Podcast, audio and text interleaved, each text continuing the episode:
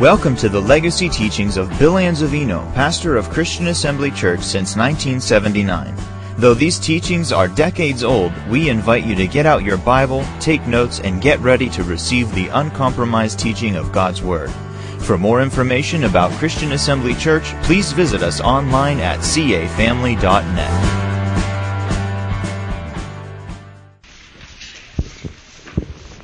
The 11th chapter of the Gospel of Luke.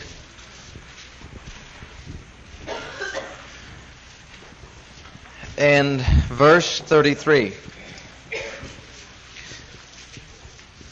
No man, when he hath lighted a candle, putteth it in a secret place, neither under a bushel, but on a candlestick, that they which come in may see the light. The light of the body is the eye.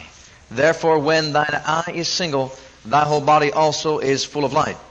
But when thine eye is evil, thy body also is full of darkness. Take heed therefore that the light which is in thee be not darkness. If thy whole body therefore be full of light, having no part dark, the whole shall be full of light, as when the bright shining of a candle doth give thee light. Our Father, we thank you for your word. We approach it reverently. We approach it humbly. I thank you for the greater one that's within, the Spirit of the living God to bring forth the word in demonstration and power of the resurrection of Jesus, that your people may walk in the light thereof. I thank you for it and praise you for it in Jesus' mighty name, amen. And amen. One series we did not too long ago was called Being Full of Light. Now, this series, series or whatever, how long it takes, I don't know. Sometimes I start and don't know when I'm going to quit. So, Bringing Forth Light will be called the, the title of this message or series. Bringing Forth Light. Now, notice in these passages of Scripture, if you'll start back with verse 33, no man, when he hath lighted a candle, the spirit of man is the candle of the Lord. We know that. Searching all the inward parts of the belly. That's Proverbs 20 and 27. Well, he doesn't put it in a secret place, nor does he hide it under a bushel, but he puts it on a candlestick that everybody may see the light. Now, Jesus said, You are the light of the world. Now, the light he's talking about is the light that's in our spirit. Now, you know what that light is. It's found in 2 Corinthians, the fourth chapter. It's the light of the knowledge of the glory of God in the face of Jesus Christ. We have this treasure in earthen vessels. That's 2 Corinthians 4, 6, and 7. We have been lit in our spirit with the light of God. God is what? Light. God is light. And in Him is no darkness at all. But you've been lit. Your spirit is the candle of the Lord. It's been lit with this glory of God, with the light of God, the life of God in our spirit and our inward man. But the mind is still in darkness, and the body lieth in darkness.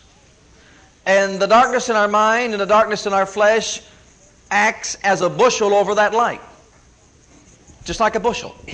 You put a bushel over top the candle, it's not going to do any good. It'll probably put it out. If there wasn't enough air to get in there, but if there's enough air, it would stop that light from shining forth from the candle into the whole room, to light the whole room. So the spirit of man is the candle, and we have been lit with the very light of God. And beloved, that's a mouthful. You have been given the divine nature of God. It's in our spirits now. This Christian walk should be dedicated to bringing forth that light, that life of God, that love of God in our spirit to the outward man so that the whole body can be full of light. The whole man, spirit, soul, and body can be full of light. That the light then would start from the glory of God, which is in our spirits, through our souls, by the tongue, control the body, from the body to meet the needs of humanity. That's God's order. That's what we should be preaching and teaching about. Now, we're, ta- we're calling this the bringing forth of this light. Now, he said in verse 34, the light of the body is the eye. Now, don't just think of your physical eye when you think of the eye. Usually, the Bible's talking about the understanding, the eye of our understanding. Remember, Paul prayed in Ephesians and said that the eyes of your understanding might be in what? Enlightened. Not just your eye, your physical eye. He's talking about the eye of your understanding, and really, he's talking about the soul. So the spirit has been lit. But when the eye is single, when your understanding, when your mind is single, stayed on the Word of God, a double minded man won't receive anything from the Lord. He won't walk in the light of God. But when your eye, the understanding, your understanding becomes renewed by the Word of God, the light of the body is the eye. You cannot get this from your spirit to your body without going through the soul. Spirit, soul, body. And you're going to see that the tongue is in the midst of that because this tongue must be controlled by the spirit and the soul to bring it into the body. But the light of the body is the eye. Therefore, when your eye is single, the whole body also is full of light. Do you know what it means to have the whole body full of light? Think about it. God is light. This mortal body can be full of light. We talk about walking in divine health. We talk about walking in the power of God.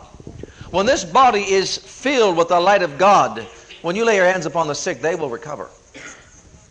Now, we're not, you know, neglecting faith on individuals' part, but we're talking about you being full of this light of God so that when you do lay your hands upon people, something's coming out of your hands. It's the very life of God. It's the light of God. You know, there's, light does a lot of things today. Treatments that people even take in hospitals, there's light involved.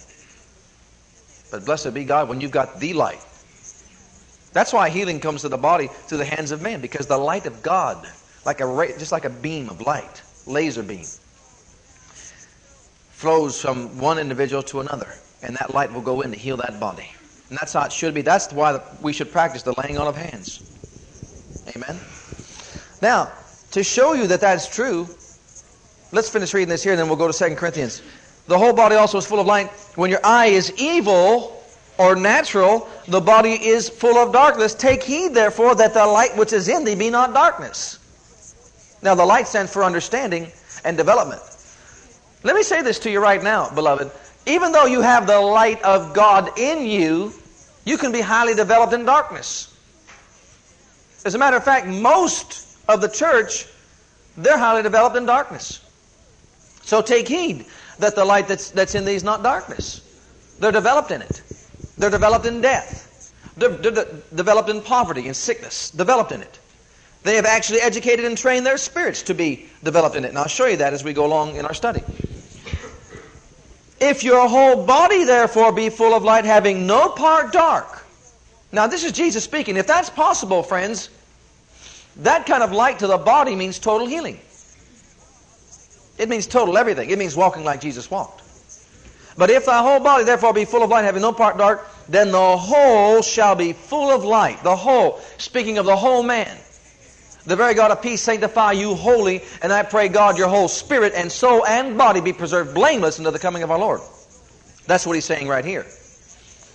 So then the whole man being full of light, the light would not stop at the spirit, but the light would, would flow from the spirit to the mind, to the soul, to the tongue, to the body, and the whole man will be fully developed in the light of God.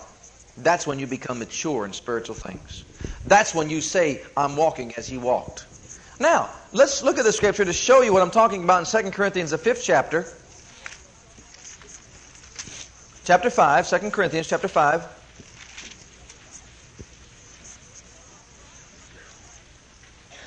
Well, while we're here close by, let's look at those scriptures I quoted to you, chapter 4 verse 6 and 7 first, then we'll go to chapter 5. For God who commanded the light to shine out of darkness hath shined where? In our hearts to give the light of the knowledge of the glory of God in the face of Jesus Christ. But we have this treasure. The word treasure means deposits in the Greek. But we have this deposit in an earthen vessel. See, there's where the darkness comes in. It's the earthen vessel that's in darkness. Okay? that the excellency of the power may be of God and not of us. Now we have the light deposited already into our spirit. The spirit man, if we ever start, begin to see ourselves in the spirit, who we truly are, there'd be no problems walking in the spirit and not fulfilling the lust of the flesh. Now look at chapter 5 and uh, verse 4. For we that are in this earthly tabernacle do groan, being burdened, not for that we would be unclothed, not to get out of this body, but clothed upon with what? That mortality might be swallowed up of. Now, the word life there in the Greek is zoe. Z-O-E. And it means the life and the nature of God. That this mortal body could be swallowed up, or in one translation says, drowned in a sea of eternal life. It's like getting yourself and dipping yourself into the very presence of God. That's how He wants us to walk in the, in, in the earth. Let your light so shine. Don't hide that light that's in you by the senses and by the unrenewed mind. But let that light shine. Let your whole being be clothed with this light and this life of God. Now, the instruction we're going to give you is to show you how you could get your outward man to change so that it will not want to do the things that it did when it was led by the other spirit, when the spirit man was dead, the, un, the uh, uh, natural man. When your spirit man was dead, had the life and nature of Satan in it, your outward man wanted to do wrong things. But did you notice when you first got saved, you cut out some things? But you didn't cut out everything. You cut out some things. Okay. That was a part of your outward man that was instantly changed when the life of God came into you. Now you've got to develop that. We've got to grow into that. Now we can get to a place that this whole man, this whole outward man can be actually full of life. Full of the life and the life of God. To uh, begin our study, we're going to have to, I want to bring out specifically the bringing forth of this light. We know that it's in us. We talked about being full of light, but I want to talk about bringing it out from your spirit into this outward man. If you're going to do that, you've got to understand this. The spirit operates through the soul. The spirit operates through the mind, through the soul. Now, the spirit and soul together will control the tongue. This little member of our body that causes great disasters and fires. But the spirit and the soul must control the tongue. If the spirit and the soul control the tongue, then that tongue will control the body. Remember James the third chapter? The tongue is able to bridle the whole body? Okay. But you see, we've tried to do it backwards. We've tried to have the senses hooked up to the soul, the outward man, through our own understanding, through our own reasoning, and then try to speak out and then cause miracles to happen or cause your body to be changed. But you see, it doesn't work that way. You can either have your spirit hooked up to your soul, or you can have this outward man, the senses hooked up to your soul. Whichever one is hooked up to your soul will control the tongue. We try to do it just by the tongue, and we've heard teachings on the tongue, and just try to do it by the tongue. That doesn't work. It's not going to work that way. We're going to show you scripturally how the Word of God teaches us that the tongue will work together as long as it's hooked up to the spirit man and the soul to control the body. And in, in unison, it will be able to change this outward appearance from glory to glory to the very image of God. It'll do it. And if you'll just be diligent enough to do it and understand how to do it, you'll be changed day by day. You'll get to a place that God will actually manifest Himself through your mortal flesh. I don't believe we should sit in church for 30 and 40 years and not be any, any more changed than we were 20 or 30 years ago. I believe by the time a Christian is ready to go home, he should be a firehouse for God. You should be manifesting the very life and the nature of God. You should be walking as Jesus walked.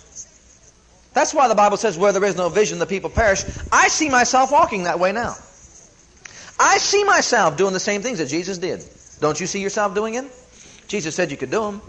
I'm not going to put that aside and just say we'll never attain it. Blessed be God, I'm going to do what He said to do, and I'm going to reach that goal because I'm going to shoot for that mark, just as Paul did. Now, in the first verse of the same chapter, I want you to see something here. Back up to the very first verse. Your spirit man has contact with the supernatural world, with the spirit world. Your soul has contact with the intellectual world. You know that. Your body has contact with the physical world, feeling. We know that. But look at the first verse. For we know that if our earthly house, our earthly house, how many of you here have a house? You live in a house. That's where you live. It's your residence. It's your place of residence. Our body is called the earthly house. It's only a place we live in. Can you see that? If our earthly house of this tabernacle were destroyed, we have a house of God. We may be living in this world, but we are not of this world. We are living in this world in a house. That house is the physical body. Does your house that you live in, your residence on this earth, does it dominate you? Does it tell you where to go and what to do? No, you just live there. And you do what you do inside that house. Isn't that right? You do what you want to do inside that house. Your house doesn't talk to you. It better not. I mean, we'll have to go pray over there. But you see what I'm saying?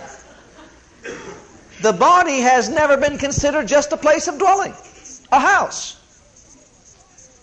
To most Christians, the body has been more real to them than the life that's in the spirit. So consequently, they are ruled by the senses. And they never amount to, to much really in spiritual things. Oh, yes, they're saved. Yes, they're Christians. Yes, they're going to heaven. But they are ruled and dominated by this outward man and controlled by it. And this not ought to be. It shouldn't be that way. It should be that the spirit man on the inside has complete control of our activity, of what we do, of what we say. Everything. But it's only considered a house. Now, the spirit man has residence in heaven. Actually, citizenship, I'll say, in heaven. We are ambassadors for Christ in the earth, right? An ambassador has a legal residence in a foreign country. He has a house to live in. So we are ambassadors from the country of heaven to the country of the earth, and we have a house to live in. It gives us residence in the earth, which is our physical body. That's all it is. It's a piece of meat. I guarantee you that when your spirit comes out, it'll just lay there and won't do anything. Never sin again. It'll never sin again. You never talk bad about anybody again in your life, your physical life. Never do it. Do you see that? Because it's to be considered dead even now. Doesn't the Bible tell us that we are dead and our life is hid with Christ in God? Well, this body then is dead. It's a place of dwelling, but it's dead. The only life it has is the spirit that's on the inside. And the spirit that's on the inside has the life of God. And the life of God should be made manifest from the spirit into this outward man. So its actions and everything that it does should line up with the very life of God. So if this earthly house of this tabernacle were dissolved, we have a building of God, a house not made with hands, and it's eternal and it's in the heaven.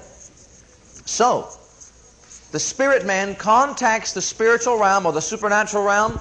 We have contact with the Father God through our spirits. We are only living in a physical body as a house on this earth. So that the life that's in us can be made manifest in the earth. If the Father took everybody out of the earth that was born again on the day of Pentecost and took them home after He gave birth to them, then there would be nobody in the earth so that He could channel His love into the earth. There would be nobody left in the earth so that Jesus could be preached to those that are lost and dying.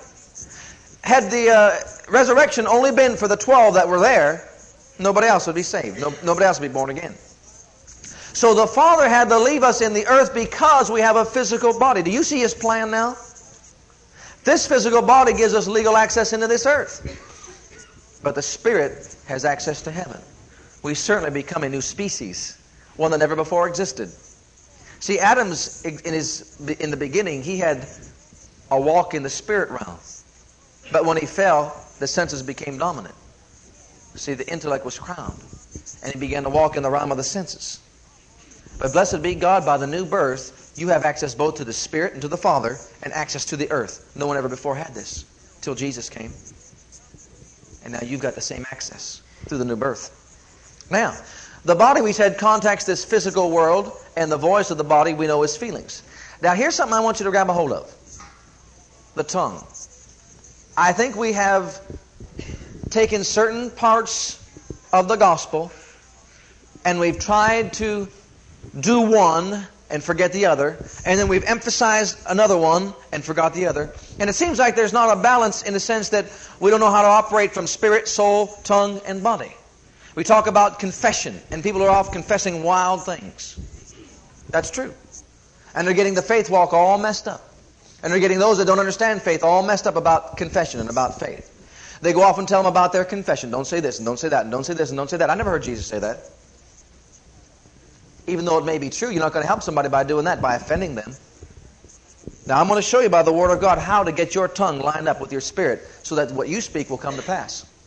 Now, in Korea, this, this neurosurgeon stated this is a new neurological discovery, and he stated that it's been found that the speech center of the brain can control all the nerves in the body. As a matter of fact, he went this far and said, Did you know we've really recently discovered that the tongue, or that the speech center, in the brain has total dominion over the body. And this is a medical finding, scientific discovery. I'm not talking about s- spiritual things right now.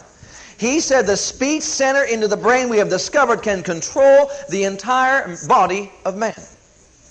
To the extent that if a person began to say, I am weak, I am weak, I am weak, he says it would ignite something in the brain and then the nerves would begin to create a weakness inside that body. This is medical, medically speaking. I'm not talking about spiritually speaking now. That's what he said. It could totally dominate this here man, this outward man. So he says if, if he were to say that uh, I'm sick, or anything, just, just anything that's, that's destructive towards the body, the body then, by the brain, through the brain, would begin to correspond, the nervous system would begin to correspond with the words that he's speaking, and the body then would begin to line up with what he's saying. This is a recent discovery. Now, we could have told him that 2,000 years ago. Because James said that 2,000 years ago. But nobody wants to believe the Bible. So it takes, you know, us real intellectual men 2,000 years to, to, believe finally something that was said through the Word of God 2,000 years ago. You'll find it in the third chapter of the book of James. If a man's able to bridle the tongue, he's able to bridle the whole body. But no, it seems like we got to wait for scientific proof before we can believe what the Word of God says. But I'm going to show you through the Word of God how to line up your spirit, your soul, your tongue, and your body to bring forth the very life and the light of God. Now, let's go to the third chapter of the book of Genesis. And uh, we've gone over some scriptures. We've talked scriptures. We quote scriptures. We go over scriptures over and over and over again. It seems like every time we come around to them, we come up from a different side of the mountain and we come off with a better understanding of what we're reading in these scriptures. But I want you to see something about the fall that you need to know and understand. In the beginning, man was totally dominated by the Spirit. The Spirit had the ascendancy. In man's makeup, the Spirit was in control. The Spirit dominated the mind and spoke to the mind to give illumination to it. The mind control the Spirit and the mind or the, or the soul control the tongue. And the tongue, through those words, ignites something in the, in the speech center, in the brain, that causes the body to obey and be obedient to what is being said. Now, if you don't believe that, there's something wrong because we know from the very beginning that words were the creative power of all, all the universe. Right? Isn't that true? Everything was created by the Word of God. We're made after the similitude of God, in the likeness of God, the same pattern, the same way. Actually, we're a tripart being just as He is a tripart Father, Son, and Holy Spirit. All right, now listen. This makeup of man was called an operation of faith, and what he spoke was faith. Just as God spoke faith, he had dominion over the earth by the words of his mouth. He could speak and have dominion over the earth, just as God spoke and created the earth. No, he didn't give man the power to create a universe. He gave a man the power to control the universe. Amen? Okay, now listen. Third chapter. You remember when Eve was deceived by the devil? Verse 4 And the serpent said unto the woman, You shall not surely die, for God does not know, or for God does know that in the day you eat thereof, then your eyes shall be opened, and you shall be as gods, knowing good and evil. And when the woman circled the word saw, right above the word saw, heard. Heard. The word heard. Because she heard what the devil said. Didn't she hear what the devil said? She had to hear it. She heard first and then she saw. Okay? She saw that the tree was good for food and that it was pleasant or desirable to the eyes. To the eyes. Not only the physical eye, but the eyes of her mind, her understanding, her reason, her, her reasoning, her sensibility, her will, the mind, her imagination. Now you see what she saw there in, in her mind's eye. If I partake of that, I'll be like God. That was good to the mind. That was good to her eyes. She wasn't just looking at checking out that fruit to see if it was good to eat, beloved. See, these thoughts were dropped into her spirit and she acted upon them. Okay, let's go on. Pleasant to the eyes and a tree to be desired to make one wise. She took of the fruit thereof and did eat, and gave also to her husband with her, and he did eat. Now, Satan spoke the word to a spirit being that was in perfect control spirit, soul, tongue, body. Spirit, soul, tongue, and body. His spirit had the life that God breathed into him that could have been one with him eternally. This life that was in him spoke to the mind, dictated to the mind, which together controlled his tongue to speak words of faith only, and obedience and of love. And the body then lined up with what was being said. See, that's how the body was controlled. But all of a sudden, here comes another word. The words that were spoken, if you'll study out through the Bible about words and, and, and speech, you're going to find out that they were poisonous words. They were words of poison. Now, the words that the devil spoke, she heard. Now, grab a hold of this process because you've got to understand it to bring forth this light. She heard the word. When she heard the word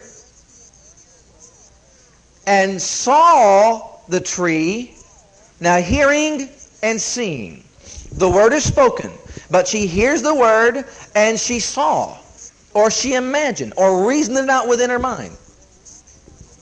When she saw and when she heard, when she heard and when she saw.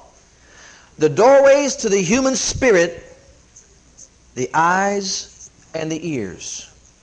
The ears and the eyes. That's why faith cometh by hearing. Because when it gets into the hearing process, it'll go to the mind. Now I'm going to show you just the reverse. If man would have lived like he was supposed to live, he would have lived by the Spirit his spirit was in contact with the Father of spirits that dictated to the mind, that dictated to the tongue, that controlled the body. But this word came from the outside into her ear. She heard the word, which produced an image or an imagination in her mind. She saw with her mind's eye. She saw and that it was desirable and it's good to make me wise. I'll know good and evil. I'll be like God. When she got a hold of that, it dropped into her spirit after she thought it. Dropped into her spirit. Now, when it gets into the spirit and it's conceived in the spirit, now here's what we're studying bringing forth light.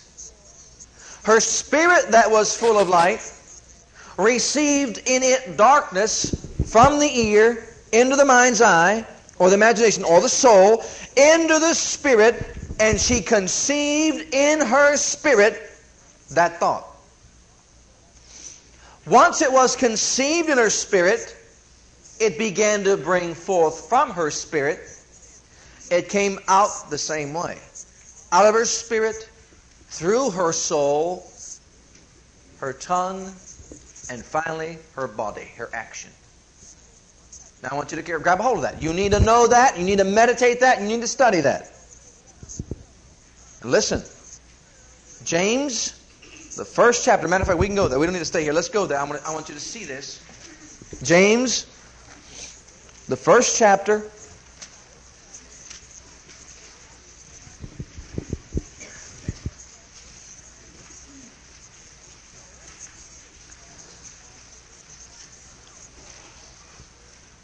And verse 14, but every man is tempted when he is drawn away of his own lust and enticed.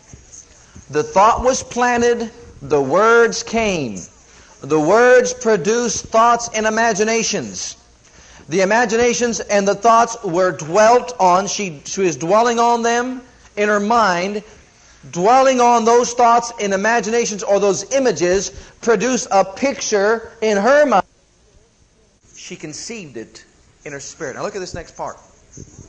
Then when lust hath what? Now notice the next few words. When lust hath conceived into the Spirit, what happens? It does what? It bringeth forth. It bringeth forth. A good man out of the good deposits of his heart brings forth good things, and an evil man out of the evil deposits brings forth. Now the evil was deposited into her heart, but it got there by the way of the hearing, understanding, imagination, conception. Do you see that? Hear the word. See, hearing the word is not enough. Some people hear the word, they get it in their mind, they want to act on it right away without getting it into their heart. But that's not the fullness of faith. This is the fullness of the opposite, of fear, of sin, selfishness. She conceived that evil thing into her spirit. Once she conceived it into her spirit, then it came and brought forth. It brought forth sin. When sin is finished, it brings forth what? it brings forth death. Now that's the pattern. I showed you that pattern for this reason. If you'll understand how man fell by the word of the devil and understand its operation, how it made its way into the human spirit, and then once it got into the human spirit, it brought forth out of the human spirit, you'll begin to see how you as a believer can take the same word of God let it gain entrance from hearing it into your mind, imagining it, seeing it, envisioning it, conceiving it into your spirit, and then the Spirit will do the rest. It will bring forth the fruit of your labor. Or whatever it is that you're asking God for, whatever you're believing God for. I'll show that to you in Romans the 10th chapter. Let's go there.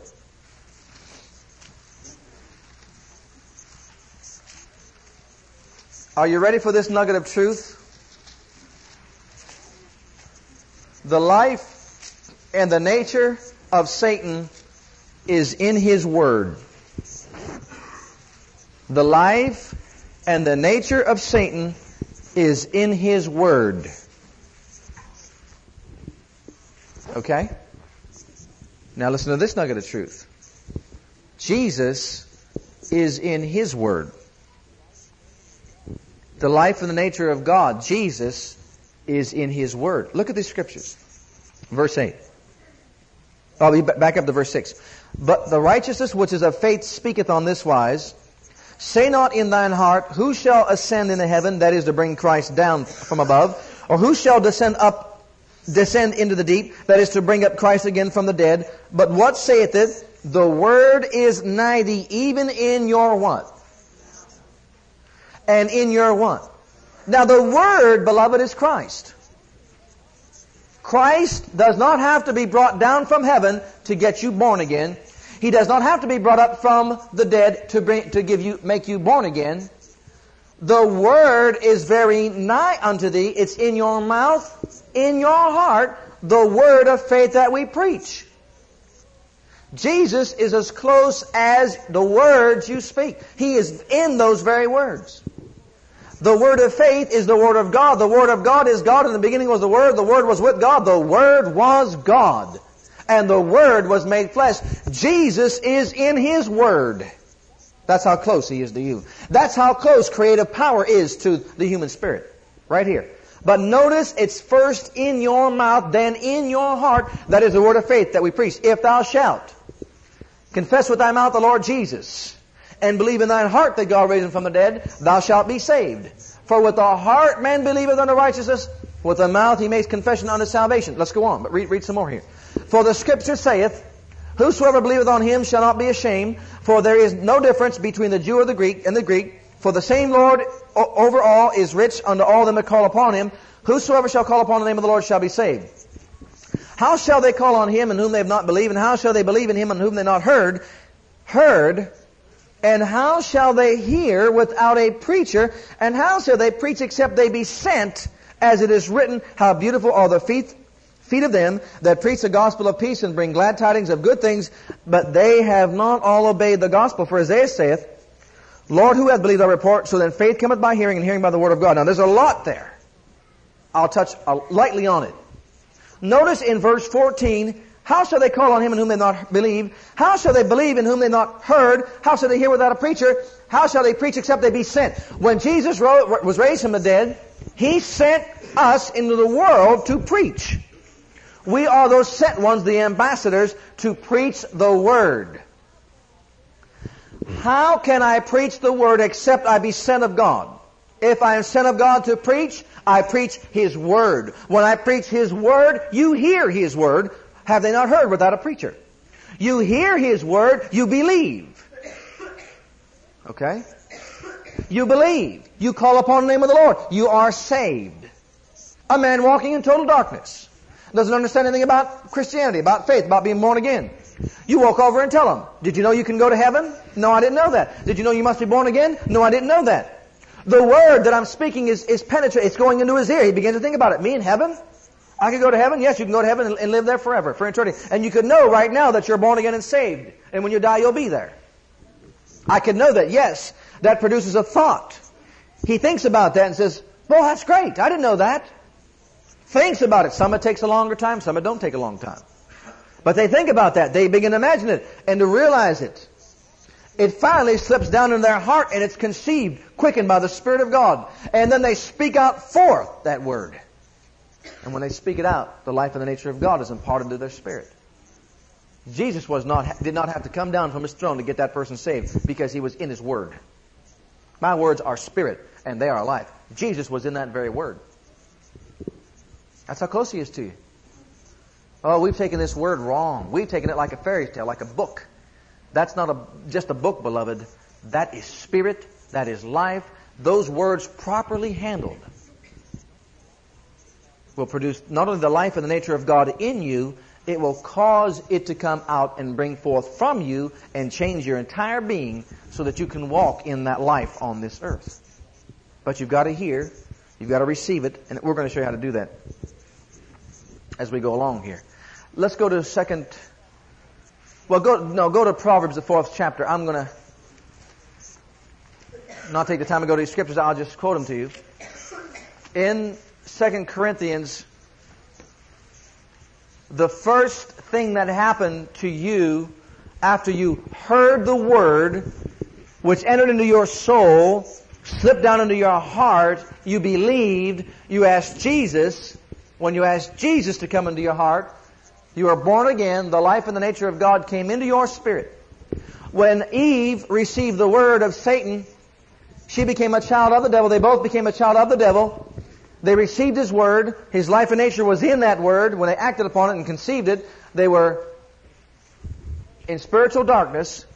But it took 930 years for Satan to put his total vocabulary into that human spirit so that it could produce death to the body. You know, he, he, them bodies did not have sickness or disease right away. Sickness and disease did not make its way into the human body for quite a while after that sin was committed. But I want to show you the process by which it took place. The spirit was being dictated to now by the senses, for Adam said, I am afraid and ashamed for I'm naked. Those words were not in his vocabulary. Never said them before. I am fearful full of fear. I'm frightened. I'm ashamed. I'm naked. I'm unclothed. A new vocabulary came. Those words kept be, were planted in by the devil, his thoughts, speaking his word.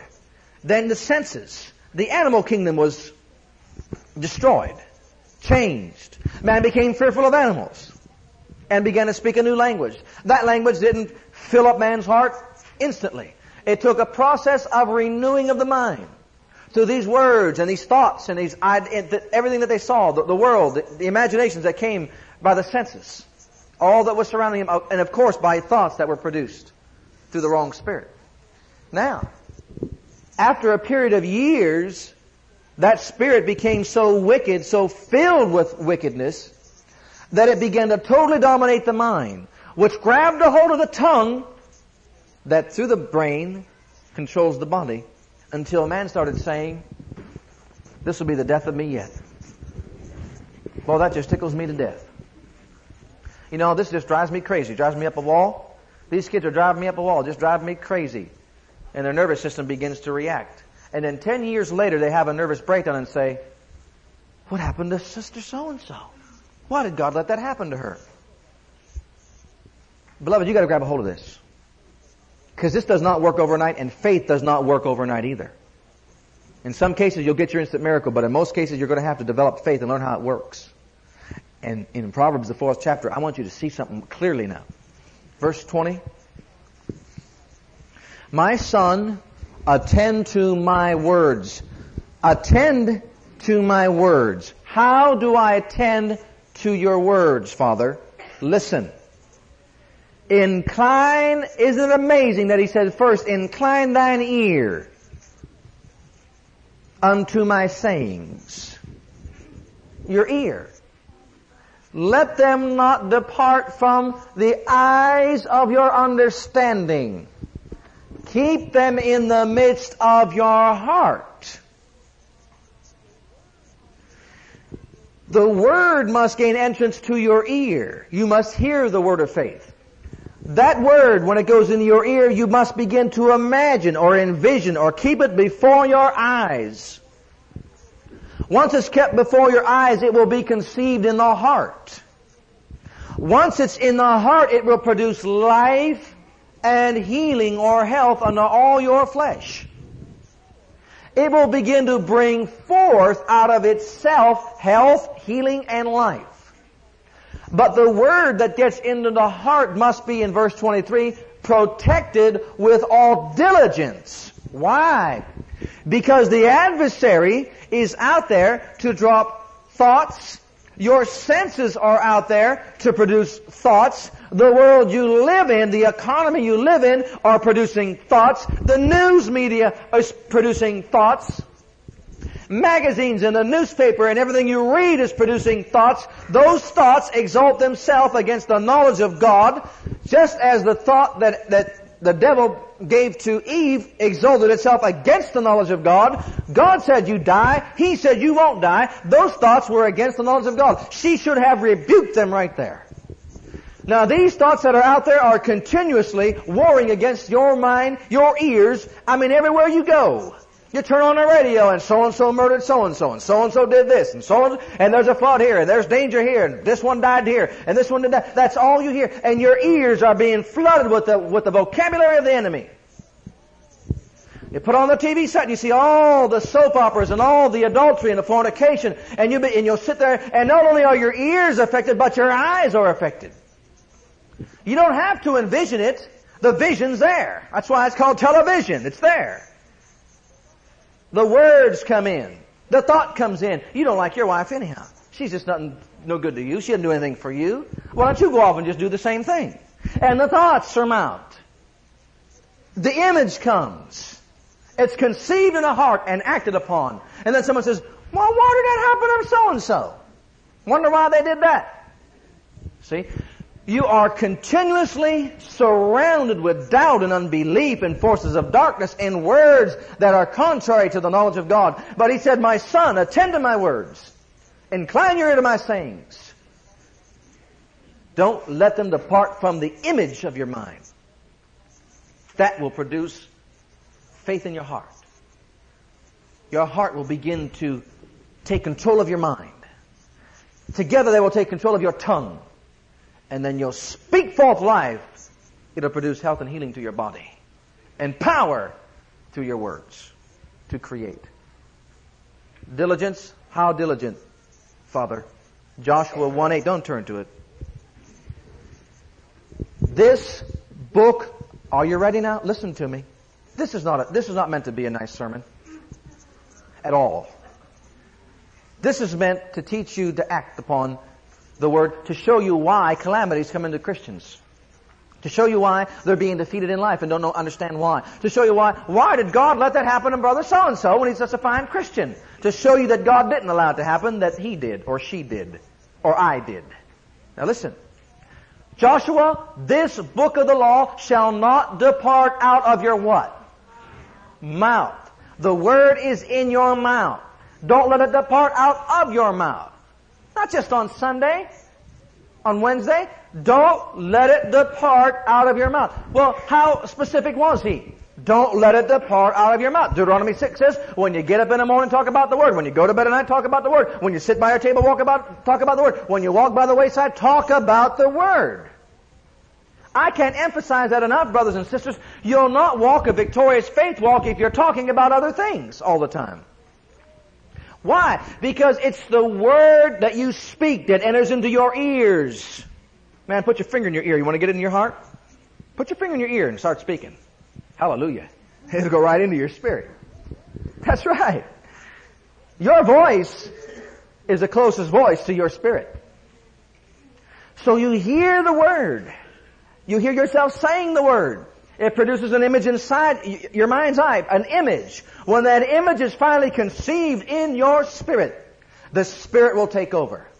The spirit will sustain any infirmity. The spirit will begin to give illumination to the mind. The mind and the spirit together will control the tongue, which will control the body. The nervous system will be controlled by the tongue. Why do you think worry causes ulcers in the body of men and women? They hear the word, they act upon it. This business is driving me crazy. This blah, blah, blah, blah, blah, blah, blah. And it, it activates something. I'll show you in the word it activates it. But listen, this book of the law shall not depart out of your mouth. You'll meditate therein. The word spoken is not enough. Did you hear me? We walk around and just confess the word and think just because I confess it, it's working. Listen to me. Do not confuse confession unto faith with a confession of faith. The confession unto faith is you speaking God's word between you and Him or yourself and getting that word to produce an image in your mind. This book of the law, not the part of your mouth. Thou shalt meditate therein day and night, day and night. And if you're not going to do it day and night, you might as well also forget the faith walk. Why do you say that? Because I didn't write the Bible. He said day and night. I can't go beyond that. He said day and night. Meditate. Keep the word in your mouth and meditate day and night. That's why people are defeated. They don't meditate the word day and night. Okay, that thou mayest observe to do according to all that is written therein, then you shall make your way prosperous, and then you shall have good success. Now, why did he give him that nugget of truth? Well, we can see now why he gave him that nugget of truth, because when he speaks the word and gets the imagination through meditation, or an image of what that word is saying, it will be conceived in the heart. Then the heart, out of the abundance of the heart, the mouth will begin to speak.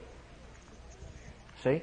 And when those words come out from the heart, not the head, the heart, then those words have creative power and force. We try to do it backwards.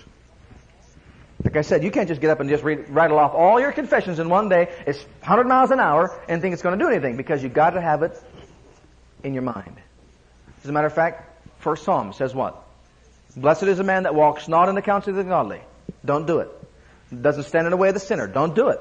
And does not sit in the seat of the scornful. Don't do it.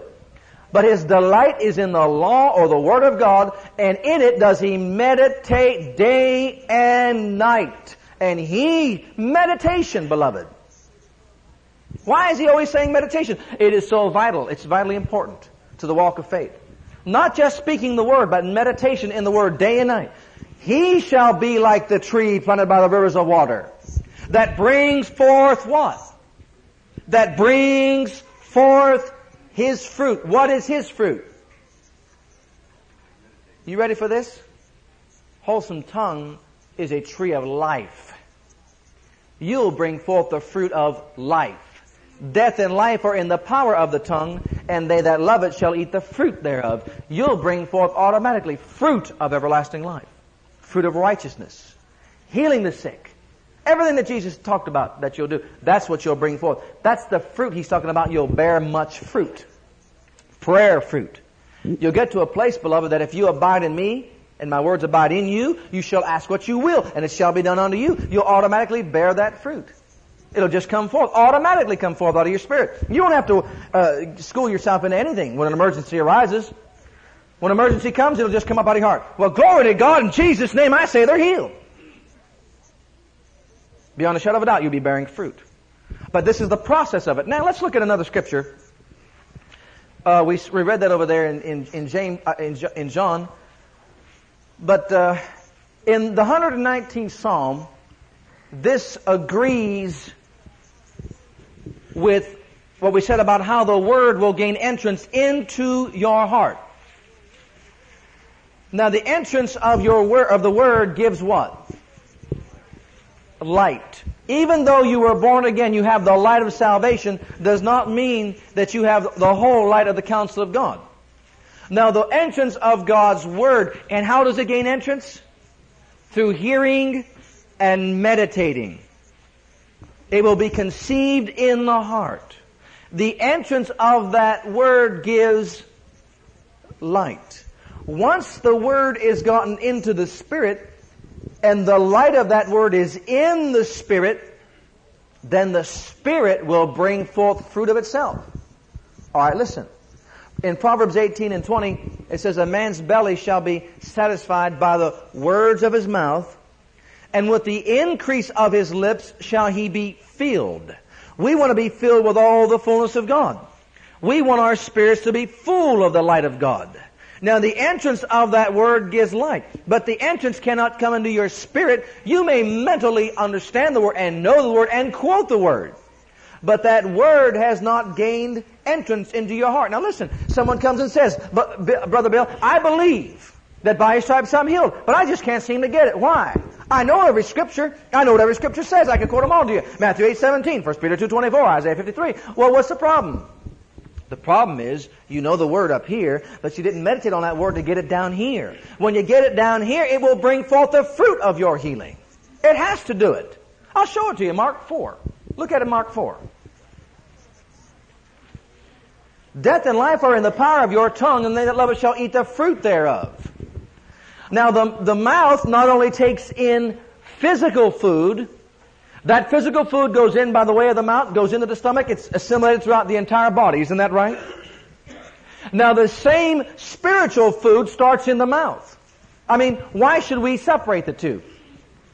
You, no problem if you tell somebody that you eat food with your mouth. I mean, everybody knows that.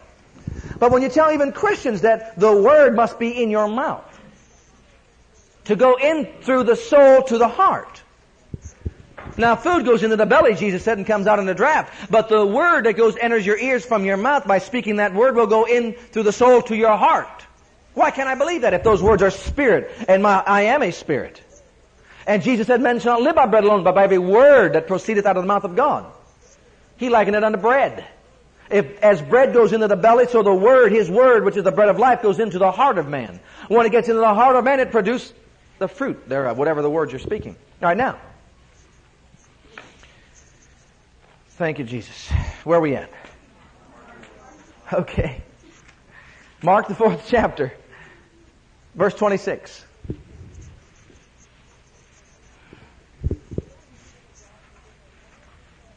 So is the kingdom of God as if a man should cast seed into the ground. The ground is his heart. And should sleep and rise how often? How often?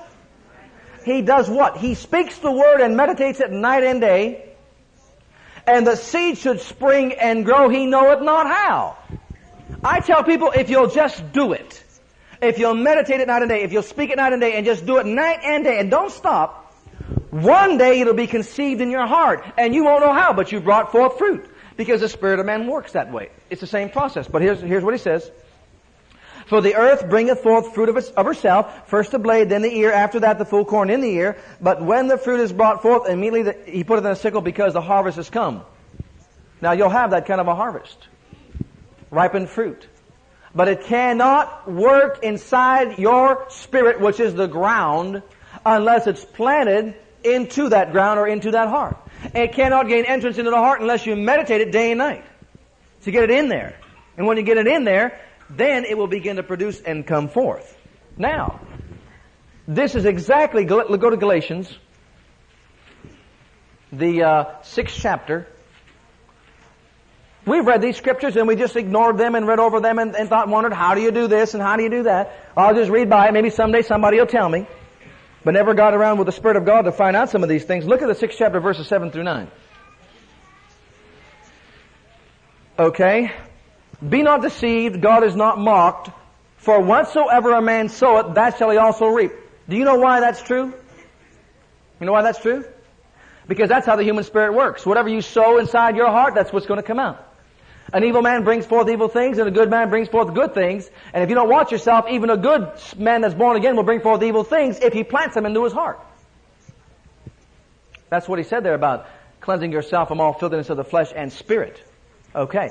Now look at, for he that soweth to his flesh, you can sow to, in your spirit of the flesh, or the senses, shall of the senses reap corruption, but he that soweth to the spirit shall of the spirit reap everlasting life. And let us not be weary in well doing, for in due season we shall reap if we faint not. Now, the word is as a seed. It's planted into the heart. All the words of your mouth, if you meditate them and think about them long enough, whatever you're saying, see someone will say, well, I only said that three times, but if you go back and listen to what you're saying, pattern, you know, a pattern in your life, you may be saying the same thing every day and every day and every day and every day. Every day. Like, a very good example is what I said about children. These kids drive me crazy. One of these days I'm to have a nervous breakdown. These kids just drive me crazy. I'm just to have a nervous breakdown one of these days. Well, I'll tell you what, if I don't get some relief from these kids, I'm to have a nervous breakdown. They just drive me up a wall. Now, a, a, a woman will say that every day in the house. Every day. And not realize what she's saying. One day, five years later, see, five years later, she's, eh, she's admitted to a mental institute and, and everybody wants to know why this happened. Well, I'm going to close with this passage of scripture. I see we're not going to get it all in, but let's go back to James, uh, the first chapter, the third chapter. Remember what we said about the speech center of the brain will control the body or have dominion over it? I want, I want you to see something here about the tongue in verse 5. Chapter 3, verse 5. We're going to get, we are going to get in deep into this teaching, by the way. This is very vital. It's important in every Christian's life. Verse 5, even so the tongue is a little member, but boasteth great things. Behold how great a matter a little fire kindleth. Now the words that she was speaking was like kindling. When you light a fire, you don't light a whole log. You don't get a match and light a log. Anybody lights fires in your, in your fireplace? Do you get a little match and light a big log? Or do you put kindling around it? Some paper or some kindling right around it. Well, the tongue is as the kindling. And the words that are being spoken are like kindling. Alright? That's what the tongue is like. And it starts a fire. Look at the next verse uh, it shows you what it starts. And the tongue is a fire, a world of iniquity, so is the tongue among our members that it defiles or soils or stains the whole body and sets on fire the course of nature and it is set on fire of hell. It ignites in this, by that speech center, it ignites something in the brain that begins to dictate to the body. Now listen. The words that were spoken over the past five years are like the kindling. Those words are burned up when the calamity comes and nobody realizes or understands what took place. They're gone. See? But we've got a disaster. She had a nervous breakdown. But those words, like kindling, for the last five years, they were igniting the course of nature, which is set on fire of hell. Her brain got a hold of those words, the speech center, a hold of the brain, and the nervous system began to obey the words as kindling is to that log. And then all of a sudden, boom, her life's on fire. You try to tell her that oh, she's been saying this all her life, and someone says, you people are flipped. But James said it right here. Now listen, listen what it says. It defiles the whole body. You know what that word defile means? It, it means to soil or to stain. Remember over there in 2 Corinthians 7 1, where it says, Having these promises, let us cleanse ourselves from all filthiness of the flesh and spirit. The word filthiness means defilement or soil or stain. Now listen. How do you cleanse yourself from all soil and staining of the flesh and spirit? In the fear of who? What's the fear of God? Keeping your tongue from evil and your lips from speaking guile. The tongue defiles the whole body. Cleanse yourself from all soilment, defilement, filthiness of the flesh and spirit. The spirit is defiled, has filthiness in it, when the tongue begins to speak the wrong words into the ear that goes into the mind, that goes into the heart, it's defiled. Cleanse yourself from it by keeping your tongue from evil and your lips from speaking guile. then that clean heart shall begin to bring forth. You clean it out. The ground of your heart. All the weeds and all the thorns and thistles. That good ground, which we're going to get into is love, will begin to bring forth fruit of righteousness automatically in your life. I think that does it. Thank you for listening to our legacy teachings. We pray today's message has a profound impact upon your life and your ministry. I want you to know that God loves you, has a great plan for your life. But if you've never made Jesus Christ Lord and Savior of your life, I'd like to invite you to do that right now. Just pray this simple prayer right after me. Just say, Heavenly Father, I come to you just as I am, and I believe with all my heart that Jesus died for my sins and was raised from the dead for me. I open the door of my heart. I call upon the name of the Lord. Lord Jesus, come into my heart now. I receive you and accept you as my personal Savior and Lord. If you prayed that prayer with me, you're a child of God right now, and I encourage you to get into a good Bible based church where you can learn to grow in your Christian faith and experience. God bless.